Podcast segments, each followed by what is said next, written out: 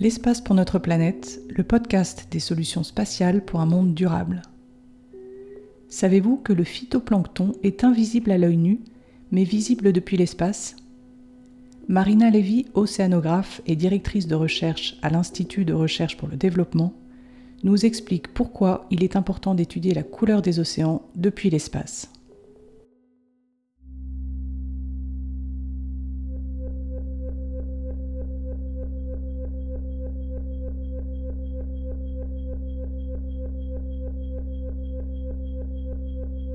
Je m'appelle euh, Marina Lévy, je suis euh, directrice de recherche au CNRS.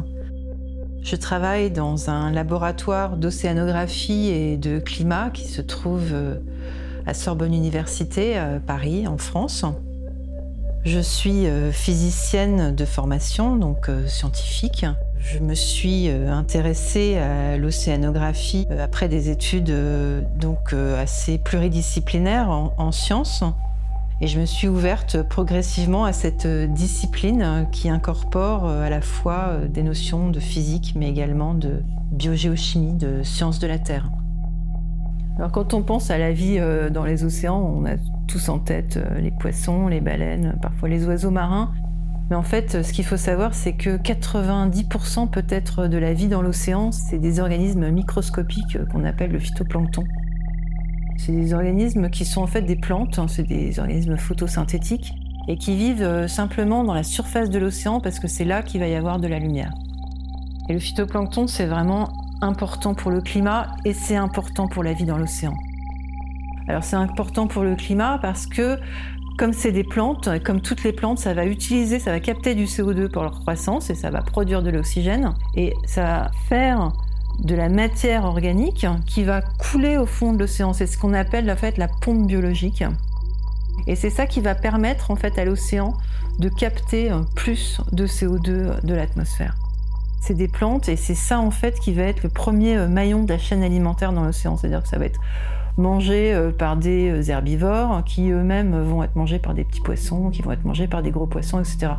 C'est important parce que si jamais la concentration de phytoplancton, la quantité de phytoplancton euh, venait à diminuer, et c'est ce qu'on craint actuellement, et eh bien ça emmènerait une diminution de toutes les ressources dans l'océan, mais également euh, de la capacité euh, de l'océan à capter du CO2.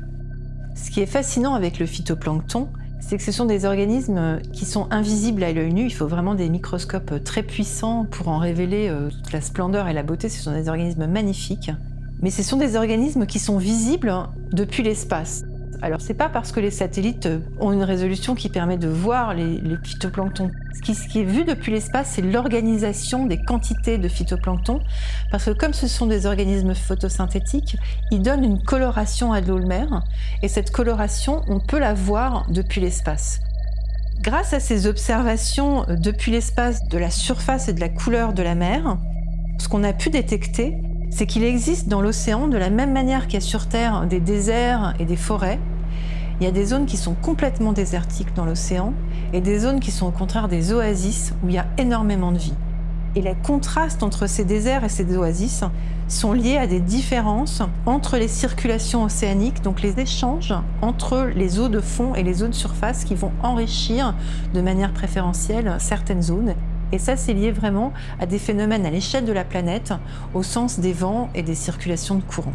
Alors, ce qui va nous intéresser, c'est d'essayer de comprendre où est-ce qu'il y a du phytoplancton, euh, c'est très saisonnier, dans quelle région il va y en avoir et surtout comment est-ce que ça va évoluer sur des échelles de temps euh, plus ou moins longues, d'une année sur l'autre, mais également d'une décennie sur l'autre, et en réponse au changement climatique. Et pour répondre à toutes ces questions, on a besoin d'être capable d'observer la concentration de phytoplancton sur un temps long et vraiment à l'échelle du globe. Et pour ça, le seul moyen de le faire, ce sont les satellites.